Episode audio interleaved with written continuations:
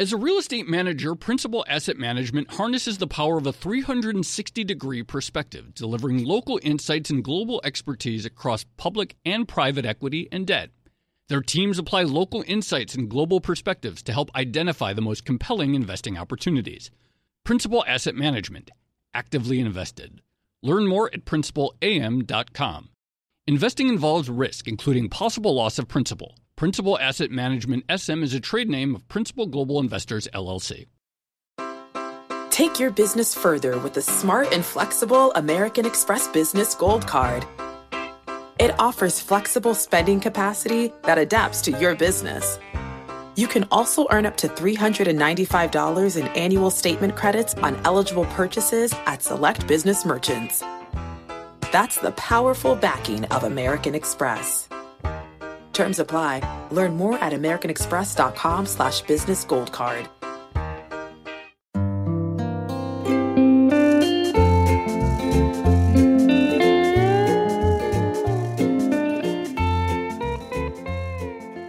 Hello and welcome to another episode of the Odd Lots podcast. I'm Joe Weisenthal. And I'm Tracy Alloway. Tracy, have you seen Tesla's chart lately? I have, actually. I think because you tweeted it. It's a pretty crazy chart. Do you know that at this moment that we're recording this, just this right precise moment, that if Tesla opens up today where it's trading in the pre-market, it could be a $100 billion company for the first time? That's amazing, considering, you know, just a few months ago, people were talking about Tesla actually going bankrupt. Yeah. And of course, there are a lot of people out there who still think that the company might go bankrupt. Did you know that Tesla bonds are trading above par for the first time since they were issued? I wasn't aware of that, but I'm not surprised that you were on top of the bond angle and following that, and that I totally missed that. I like stocks. They're just simple. They go up and down, you know? Well, together we provide a holistic cross-asset overview of Tesla, so exactly. We've done our job. So that's obviously big news in the world of electric vehicles. There was another big thing in the world of sort of climate and energy and renewables this week. Did you happen to catch it? Would that be the launch of something called Green? Yeah, so exactly right. So our colleagues within Bloomberg News have launched a new green vertical. It's called Green. It's on Twitter at the handle @climate, and it's a major endeavor to cover climate in a whole new way, all kinds of unique, fresh data. It should be a pretty interesting endeavor. Our colleague Aaron Rutkoff is launching that, and it looks pretty cool. Yeah, there's been a lot of great coverage already, and I'm particularly interested to see us try to break down some of the numbers and stats behind a lot of the, I'm going to say, corporate PR guff behind environmentalism. I think that's important. Yeah, I think it's important to, exactly as you put it, break down the corporate PR guff. We also happen to be, this week, it's Davos week, so it is certainly a very big week for corporate PR type stuff. There's extra guff to go around. It's a bull market in guff this week. So it's kind of the perfect week for us to do an episode talking about climate, renewable energy, electric vehicles, all these things that are suddenly the sort of confluence of things happening right now. Great. I'm into it. So here's there's one good piece of good news before we get into the actual discussion, which is that although there is a lot of corporate PR guff, as you so eloquently put it, related to climate, there are real things happening. And it's easy to be cynical and say, oh, politicians aren't doing anything, and business leaders, it's all just lip service and greenwashing and press releases that sound good. But there is some good happening in the world, and there's actually a lot of progress being made on the transition to renewable fuels or renewable energy sources, and that is what we're going to be talking about today. Great. And this is why I think it's so important, by the way, to identify the bad actors in this space, because then you can actually find the things that are happening, the companies that are changing their practices, the policies that actually work around this, and funnel more capital to them. So This should be interesting. Yeah, absolutely. So without further ado, I want to bring in our guest for the week or for the episode. He's Gregor McDonald. He is a journalist. He is an analyst. He is the editor of The Gregor Letter, which is a newsletter that everyone should subscribe to. It's about the world of energy, both the sort of conventional energy and the shift to renewables, published in many places. And he has been tracking for as long as anyone I can remember the evolution of the world's energy balances and the trends happening and what's driving the trends. And we're going to be talking to him about what he sees. So, Gregor McDonald, thank you very much for joining us. Oh, thanks, Joe. It's great to be with you and Tracy today. Really look forward to our chat. How long have you been following energy? I mean, I've been following your stuff on Twitter and newsletters for years and years. What got you first looking into this space and how and why? I lived in London about 20 years ago, and that was right around the time that the price of oil fell to about $10 a barrel. You may recall the famous Economist cover, Drowning in Oil. Yeah. Yeah, I was living in London, and I was a writer and a teacher. I was teaching poetry writing to children through a Royal Parks education program. But, you know, my educational background and my family background had all been in finance, and I couldn't resist getting interested in why oil was so cheap. And I began to research that and started writing about that, and that's how I took my unexpected journey into energy. When did that journey into, I mean, I'm guessing that was traditional types of energy 20 years ago. When did your interest in energy sort of flip into alternative sources, such as solar or environmentally friendly energy generation methods? Right. So around 2006, 2007, the world felt like it was in energy crisis part two because of the price of oil. And I had a couple of people who wanted to help me design portfolios to capture what was about to happen in clean energy. And that was quite a challenge because, as you may recall, clean tech or clean energy sort of had a little mini bubble and bust in 2006 through 2009 as a result of the Great Recession. But I could see then, doing a lot of research then, talking with experts in the field, I could see that if the price of solar and if the price of wind power were to ever get down to certain levels, that it could be very transformative. And yeah, that's where we are today. So as Tracy mentioned in the beginning, this anything to do with renewables or clean fuels is associated with a lot of corporate PR guff. And I'm sure you'd agree, and I based on knowing you, I don't think you have tons of patience for sort of lip service or sort of corporate green messages. But you wrote a piece, it was actually published in BuzzFeed last year, and you've written on your newsletter that in the real world, there is a major transformation going on. As you put it, there is kind of a Green New Deal happening even before we're seeing anything policy-wise really being put into place. What excites you? What is this positive transformation that you're seeing look like on a big sort of big picture level? Yeah, so, I mean, you're absolutely right. So the energy transition really kicks off in earnest at the start of the last decade, around 2010. It gets a push from policy, but then traditional learning curves or the learning rate kicks in, and as more is manufactured, the cost of every unit of solar and every new unit of wind drops.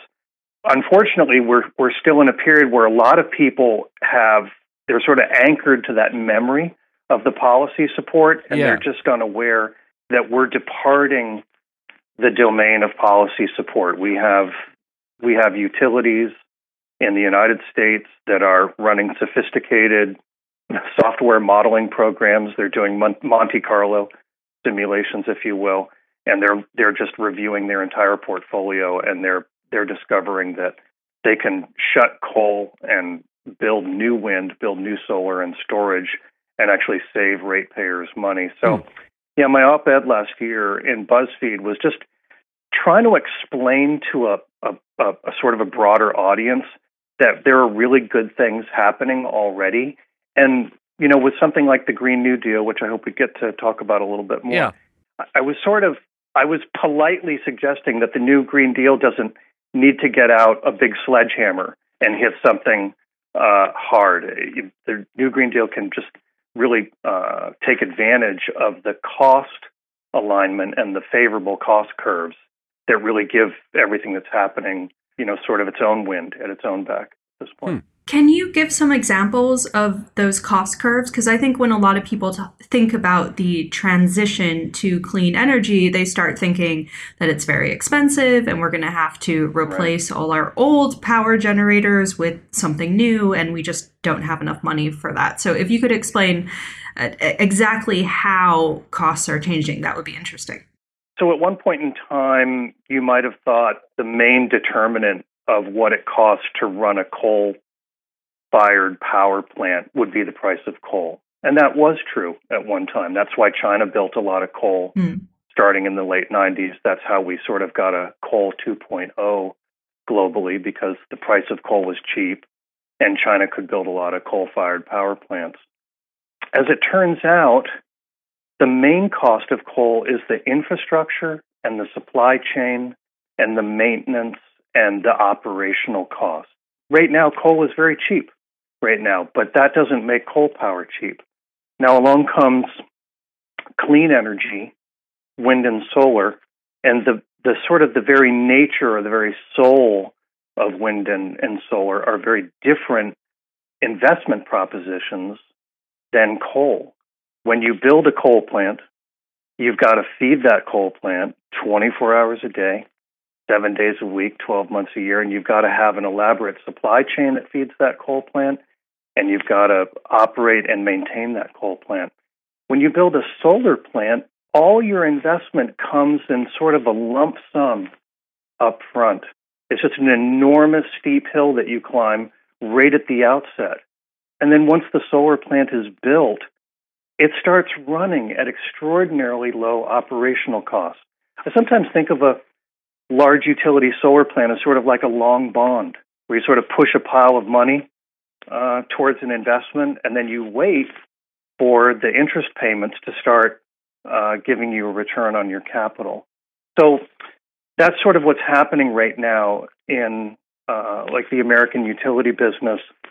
The crossover point has now been reached, and it's happening so fast. I mean, even for those of us who follow this, only 3 or 4 years ago, the main question was, well, sure, utilities can build new wind and solar at a competitive cost, but their existing coal plants are still running very economically. So how are you going to push those out? And now just 2 to 3 years later, we've reached a point where utilities are, as I said, running simulations and calculations, and they're discovering that just having to run the existing coal plants for another year or two is now become uneconomic. So, I mean, I could get into some of the utilities that have started to do this, but I think having sat in on a presentation, for example, recently from Pacific Corp here in Portland, you almost had the sense that Pacific Corp itself was surprised when they got the answer about what to do with their power portfolio, which, as I said, was accelerate the closure of coal and accelerate the build-out of wind, solar. What happened to something that I heard about a lot a few years ago? Like, yeah, the cost curve is plunging rapidly with solar and wind, but sometimes the wind isn't blowing, and at night there's no solar power, and so... And battery tech is still really expensive. So even if all these things are getting cheaper, that doesn't provide a sustainable 24/7 electricity grid. How is that problem getting solved? The way it's getting solved is like more like an evolutionary process rather than a revolutionary process. In other words, the world just presses forward now at a pretty good rate, building out new wind and solar. And the cost of wind and solar continue to drop very fast. But you're right, Joe, that the cost of storage has not dropped as fast. But I'll tell you one thing that's kind of curious that's happened is that even though the price drop of storage has been slower because the price drop of wind and solar is so fast. It's made an all-in system more affordable. And so, but to get to the other part of your question about how do we make use of wind power that tends to blow at night and solar power, which tends to come up and peak during the daytime, the system is already finding ways to sort of route that traffic, if you will, almost like air traffic control, routing those surpluses and gaps into various markets. So I'll give you one example. Right now, California tends to produce surplus solar power midday around lunchtime when the grid isn't demanding as much electricity. And so you get a utility like Arizona Public Services, who 2 years ago thought they'd build new natural gas plants to give Metro Phoenix power. You know, then they thought they would build some wind and solar to get Metro Phoenix power. And then they look at all that surplus power coming from California. They just decide to build storage. They just decide to build utility-scale storage. And then you're arbitraging cheap electricity at lunchtime and selling it back to the grid at dinner time. So they'll just pull the electricity off the grid when it's cheap, when it's offered midday. Then they'll sell it into Metro Phoenix during peak time around dinner. So the way it's getting solved is we're not going to solve that storage problem all in a big bang, in a flash. We're going to sell it. We're going to solve it incrementally as we go along through examples like that. Mm. You mentioned that policy gave the start of this process a little bit of a nudge, but you're obviously emphasizing the market forces here and how those cost curves are coming down. What is the role of policy in this process? What should it be? That's a great question. So a good way to think about the world's energy system is that there's electricity, right? And all the things the world uses electricity for.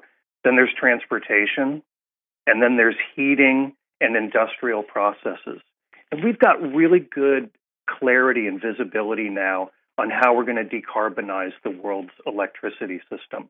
And even in a country like China, which is still largely running its power grid on coal, the wonderful thing about having established and built such a huge power grid is that you can plug in a new energy source to that. And that's exactly what China has been doing. It's increasingly plugging in new wind and solar. And so policy has less to do now in the area of electricity. And you've kind of heard this articulation from people at Bloomberg New Energy Finance and so forth, talking about the energy system this way. What policy needs to do now is something about transportation. Mm. And then unfortunately, what's going to be the really harder area is heating and industrial processes. But I would say right now, what policy can do most is in the area of transportation, making sure that drivers of cars pay a fuller cost for the common areas, we'll call it the atmosphere, that car drivers are using. And so, you know, we don't have a carbon tax yet, but like in a city like London, you have a day charge, you have a road charge that came in about 20 years ago. That's a form of a carbon tax, and it's been enormously helpful in pushing London towards better use of transport and better use of bicycles. In fact, London has really exploded with bicycles, and it's just become a much cleaner city. So right now, policy needs to focus on transportation, and then research and science really needs to think about the hard problem of industrial processes, you know, steel making and so forth. That's going to be very tough.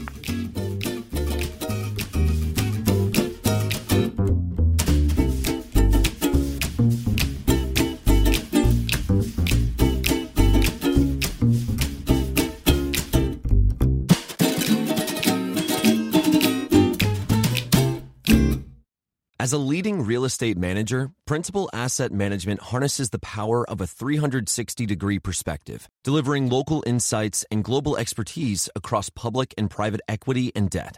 Our experienced teams are uniquely positioned to uncover compelling opportunities in today's market, giving our clients an exclusive advantage. Principal Asset Management, actively invested. Learn more at principalam.com.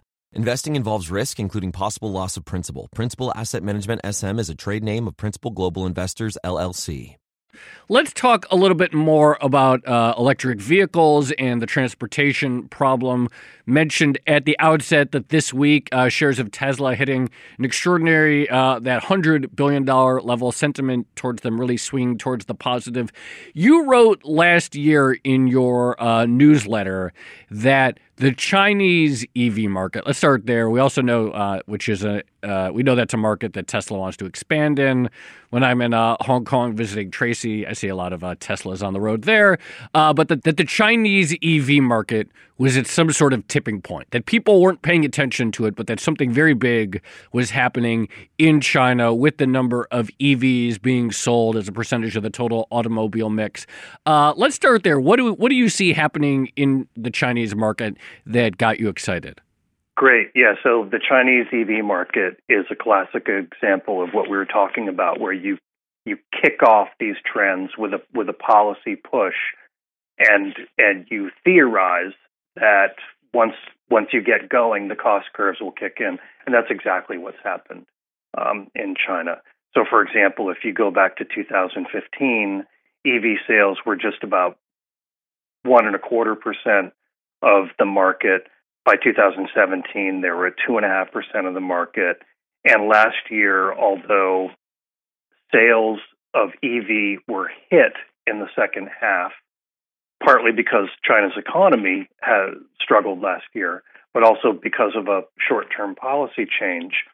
EV sales didn't grow quite as much last year, but they did get close to what a lot of energy and sort of business researchers identify as sort of this tipping point in substitution curves.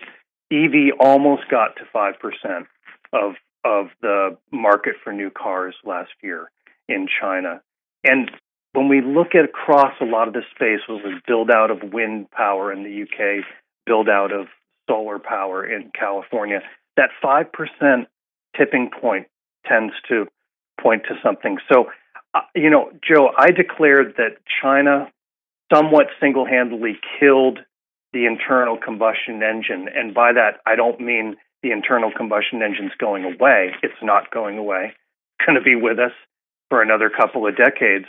But it does look like China sort of stuck a peak into the sales of global internal combustion engines around the 2016, 2017 point. And there's just no way we're going to get back there because the EV platform is just such a superior platform in many ways, especially in China, where they have what are known as minis and super minis.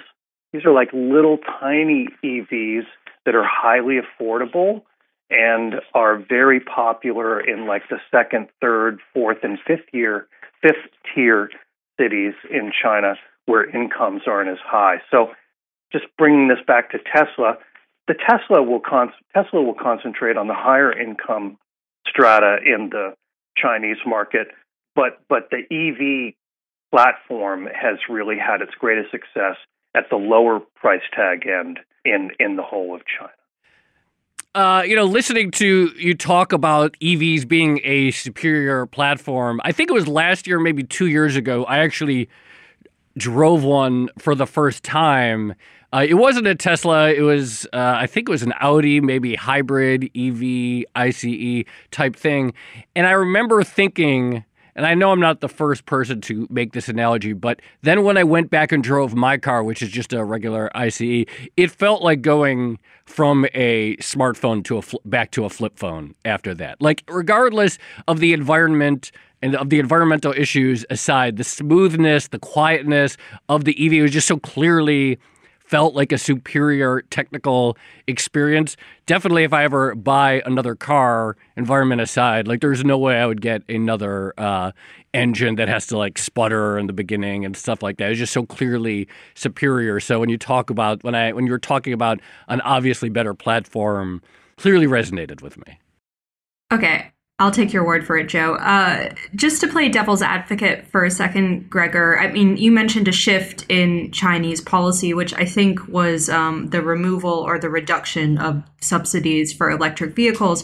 A lot of people will look at the China example and say, well, China's a command economy. They're able to put in place these big policy initiatives, and they're able to create the infrastructure of electricity distribution for electric vehicles to make this happen.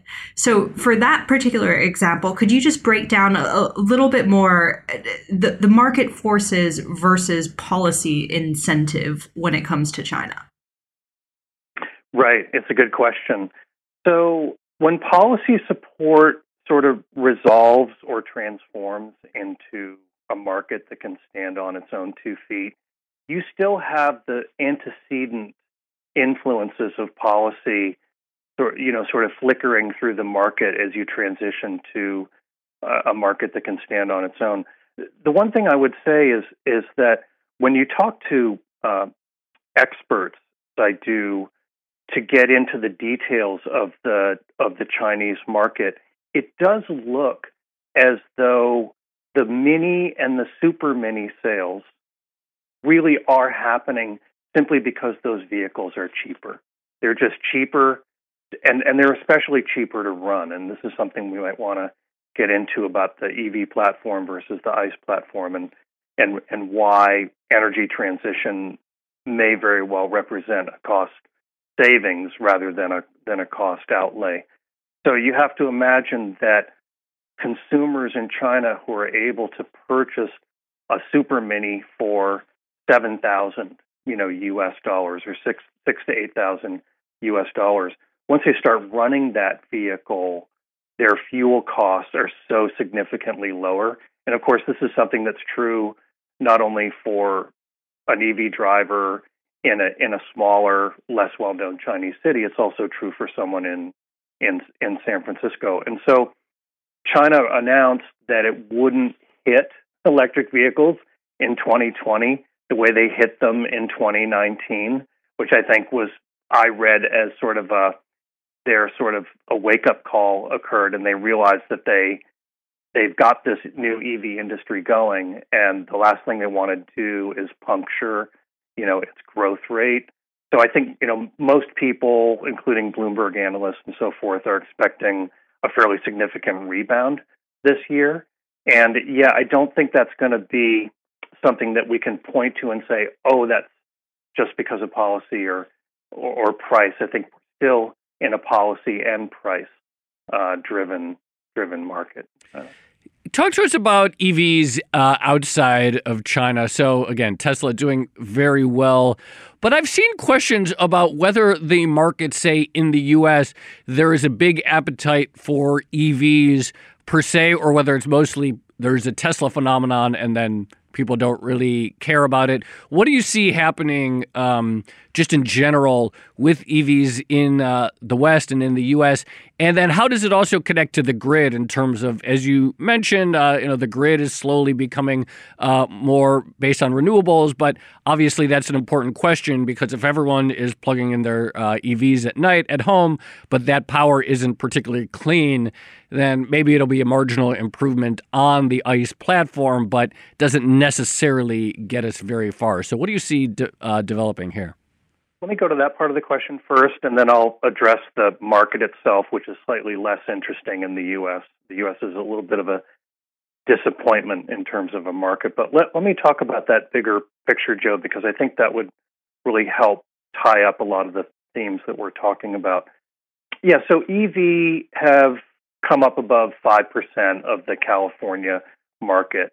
They're up around 6 to 7% now. I'd have to check the number. But it's important for people to understand how much energy savings we can harvest by just transitioning from ICE vehicles to EV. And the reason is that, you know, fossil fuel combustion, which occurs in an individual engine, it's very powerful, but it's also very wasteful. So, you know, at least half of what you spend on petrol, on road fuel, gasoline, diesel, it tends to just get lost into the atmosphere through waste heat. It's probably more like 60 or 65%. So when we think about transition, we want to never lose sight of the fact that when we transition eventually, let's say all of California's 35 million vehicles to electric vehicles, you know, we want to imagine that the 15.5 or 16 billion gallons of gasoline that California is consuming each day, that goes away, but it only takes us about half and maybe even only 40% of the energy to run that same fleet. They can do all the things they normally do, drive to work every day, but you know, on a different energy platform, and that's because we've moved away from combustion, and that's just a very important sort of concept that you can keep applying and reapplying to the decarbonization process. But just in terms of the market, the U.S. EV market suffers from overconcentration by Tesla.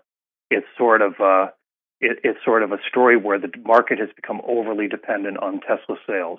Without huge booming Tesla sales in the U.S. EV market would be way behind other markets. And so, yeah, the U.S. had another disappointing year last year, and I would say the simple reason is this: lack of consumer choice. You go into a showroom and you've got a couple of Teslas to choose from, and you have a Chevy Bolt and a Leaf and some hybrids. So that's just not enough for people to choose from. Why do you think we haven't seen a stronger competitor to Tesla emerge in the United States? Because certainly in China, again, we have so many EV startups that people are actually talking about the market being crowded, and that's actually caused some problems for some of those companies, but it's a different picture in the U.S. Yeah, that's a good question. So the EV ecosystem in China obviously gets started through state support. The EV ecosystem in Europe is waiting for its existing automobile industry to retool, which is happening apparently. And in fact, in some ways, some people feel that the emissions crisis that Volkswagen had wound up working in a positive way. It helped Volkswagen get sort of shocked into retooling for a world of EV. And then you have the U.S. market, which is sort of a laissez-faire market. And I think what the Tesla example shows is how high the hurdles are to trying to create a new capital-intensive company. I mean, America's forte is creating software companies and non-capital-intensive companies. Musk has created a company that's just admittedly very difficult to create. And we have a regulatory environment where the process is slow by which foreign models of EV can come in to this market. And so I think we've got a pretty big mismatch between demand and availability. And I've written in my newsletter that once the market has what's called a crossover, which is sort of this popular short wheelbase sort of mini SUV, the Mazda makes, I think, something called a CX-5, which is sort of seems like the archetype of what would be popular. Hyundai and Kia both have a couple of crossover models that have started to come into European market. And I think once they're here, you'll sort of see that uprush of adoption in the United States that, you know, we're still waiting for. The U.S. EV market is still trapped down at that 2% level. And unfortunately, you know, just getting back to adoption curves and substitution curves, markets can get trapped at that 1 to 2 to 3% level for years before finally, you know, breaking out above 5%. So yeah, it's not that encouraging here in the U.S. how dependent we are. So before we wrap it up here, I just want to go back to policy, and I think this sets it up well, what you're talking about the sort of disappointing EV market. And you said in the beginning that you, given the progress that we're seeing towards a renewable energy mix, that policymakers don't need to take a sledgehammer to improve the system, that there are things that can be done. So let's say, there's a new president at some point and they're listening to this podcast. They're like, all right, I want to have Gregor be one of my energy advisors. What are some of the things, say, in the U.S. that you would recommend in terms of pushing the gas pedal, so to speak, on this acceleration or on this transformation? Okay. Well, the main thing the federal government can do is it can smooth the siting and permitting process for utility-scale solar and offshore wind. And that has started to happen to a certain extent. The other thing they can do is actually either provide financing or create green bond markets or partly back green bond markets. Or perhaps the United States might even want to take minority stakes in new energy infrastructure. Also, I think the transportation system is sort of ripe for a nudge. It wouldn't hurt to dip back into some traditional 20th century technology like trains and so forth. Upgrading our train lines would be enormously helpful. And the reason for that is that urban planners are increasingly discovering that you can use existing rail lines in a network effect to sort of layer up or build on top of those existing rail lines to build out bike lanes and other forms of transportation that get people from houses to the train stop. This is happening in Los Angeles, by the way, whereas LA builds out its metro, the planners at Metro, for example, think hard and do things to foster pedestrian and bicycle networks that get from the neighborhoods to the train stop. So I think those two things alone would be enormously helpful. There are a couple of wonky things. It might be helpful if we let utilities own more of their assets. That could get them building storage and wind and solar a little bit faster. It would help if the U.S. would help provide financing to upgrade our power grid. So, for example, we have a new offshore wind industry that's going to start appearing on the eastern seaboard between Virginia and Massachusetts. Very exciting job opportunity and so forth as the supply chain forms. But that's going to be a lot of new electricity coming into the power grid.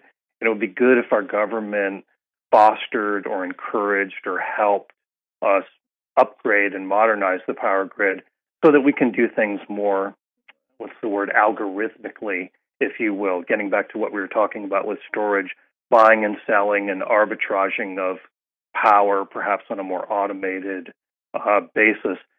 The main idea, I would say, is our government needs to accept that we're going to electrify. Electrification is the most efficient way to decarbonize.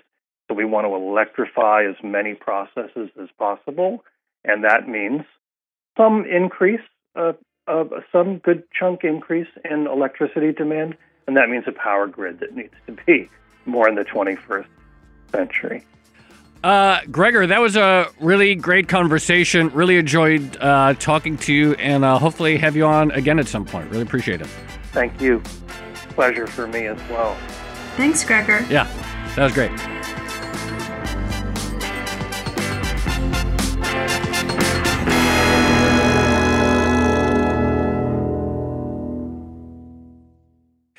Tracy, as we were saying in the beginning, I think both of us are a little bit cynical about a lot of corporate PR guff around clean energy and renewables and sustainability and all that. But I think that conversation was a good reminder that you can kind of be a little bit cynical at the same time, but not necessarily pessimistic, if that makes sense. Yeah, I think that's right. I mean, I think all of these projects warrant close scrutiny and analysis for obvious reasons. There does seem to be a sense out there that if we just throw a bunch of money at the problem, things will improve. But I think when it comes to stuff like the Green New Deal or other big climate change initiatives, I think it's really, really important that we actually sit down and think about the problems that we're trying to solve and design the program around it. So for the Green New Deal, maybe you know the answer to this, but I've missed out on a lot of the conversations in the U.S. But is the point to boost economic growth, or is the point to tackle climate change? Yeah, I mean, I think they would. The advocates would definitely say it's both to tackle climate change, but in a manner that doesn't impair the economy, but that actually puts people to work. One of the things that I like about Gregor's framing as well, and I think that for a lot of climate activists, it should be positive, which is that there's a lot of alarmism about climate, but there's also the risk that if there's so much alarmism that people just become throw in the towel that, the earth is burning and the oceans are boiling, so what good does it do to sort of always complain and show up? And I think that is why it is good to highlight some of this transition that we're already seeing, that A, it's not unrealistic, that we actually can economically transition to different energy sources, and B, that there already is progress being made in some respects on reducing carbon emissions and things like that. And so even if there is more work to be done, and even if there is a lot of tension in terms of reducing emissions overall, there are sustainable models that show how it can be done. So I think Gregor's work and some of his insights are very useful from that perspective. It is definitely heartening to hear from someone who thinks that minor policy pushes or policy sort of around the edges can lead to big shifts in how the market actually functions, so that eventually market forces sort of take over and these things start happening naturally. I like that. I do too. Okay. This has been another episode of the Odd Lots podcast. I'm Tracy Alloway. You can follow me on Twitter at Tracy Alloway. And I'm Joe Weisenthal. You can follow me on Twitter at The Stalwart. And you should definitely follow our guest on Twitter. He's Gregor McDonald. His handle is at Gregor McDonald. You should also sign up for his newsletter. You can find it on his Twitter page. Definitely one of my favorites. I read it every time I get it in my inbox. And check out the new Bloomberg climate coverage, the new green coverage at the handle at climate. Very impressive snag they got there with that Twitter handle, along with, of course, all of the Bloomberg podcasts at podcasts. And be sure to follow our producer on Twitter, Laura Carlson. She's at Laura M. Carlson, as well as the Bloomberg head of podcast, Francesca Levy, at Francesca Today. Thanks for listening.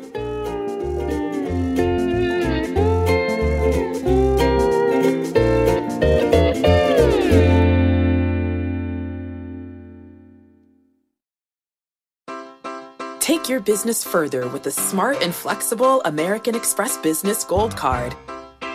It offers flexible spending capacity that adapts to your business. You can also earn up to $395 in annual statement credits on eligible purchases at select business merchants. That's the powerful backing of American Express. Terms apply. Learn more at americanexpress.com/businessgoldcard. You know, it can be hard to see the challenges that people we work with every day are going through. Invisible struggles like stress and burnout, caregiving for a loved one, or being misunderstood. But insight, awareness, and empathy will help us better see the issues they're dealing with. And that can make us and our companies healthier too. I'm Holly Robinson Peete. Join us on The Visibility Gap, a new podcast presented by Cigna Healthcare. Download it wherever you get your podcasts.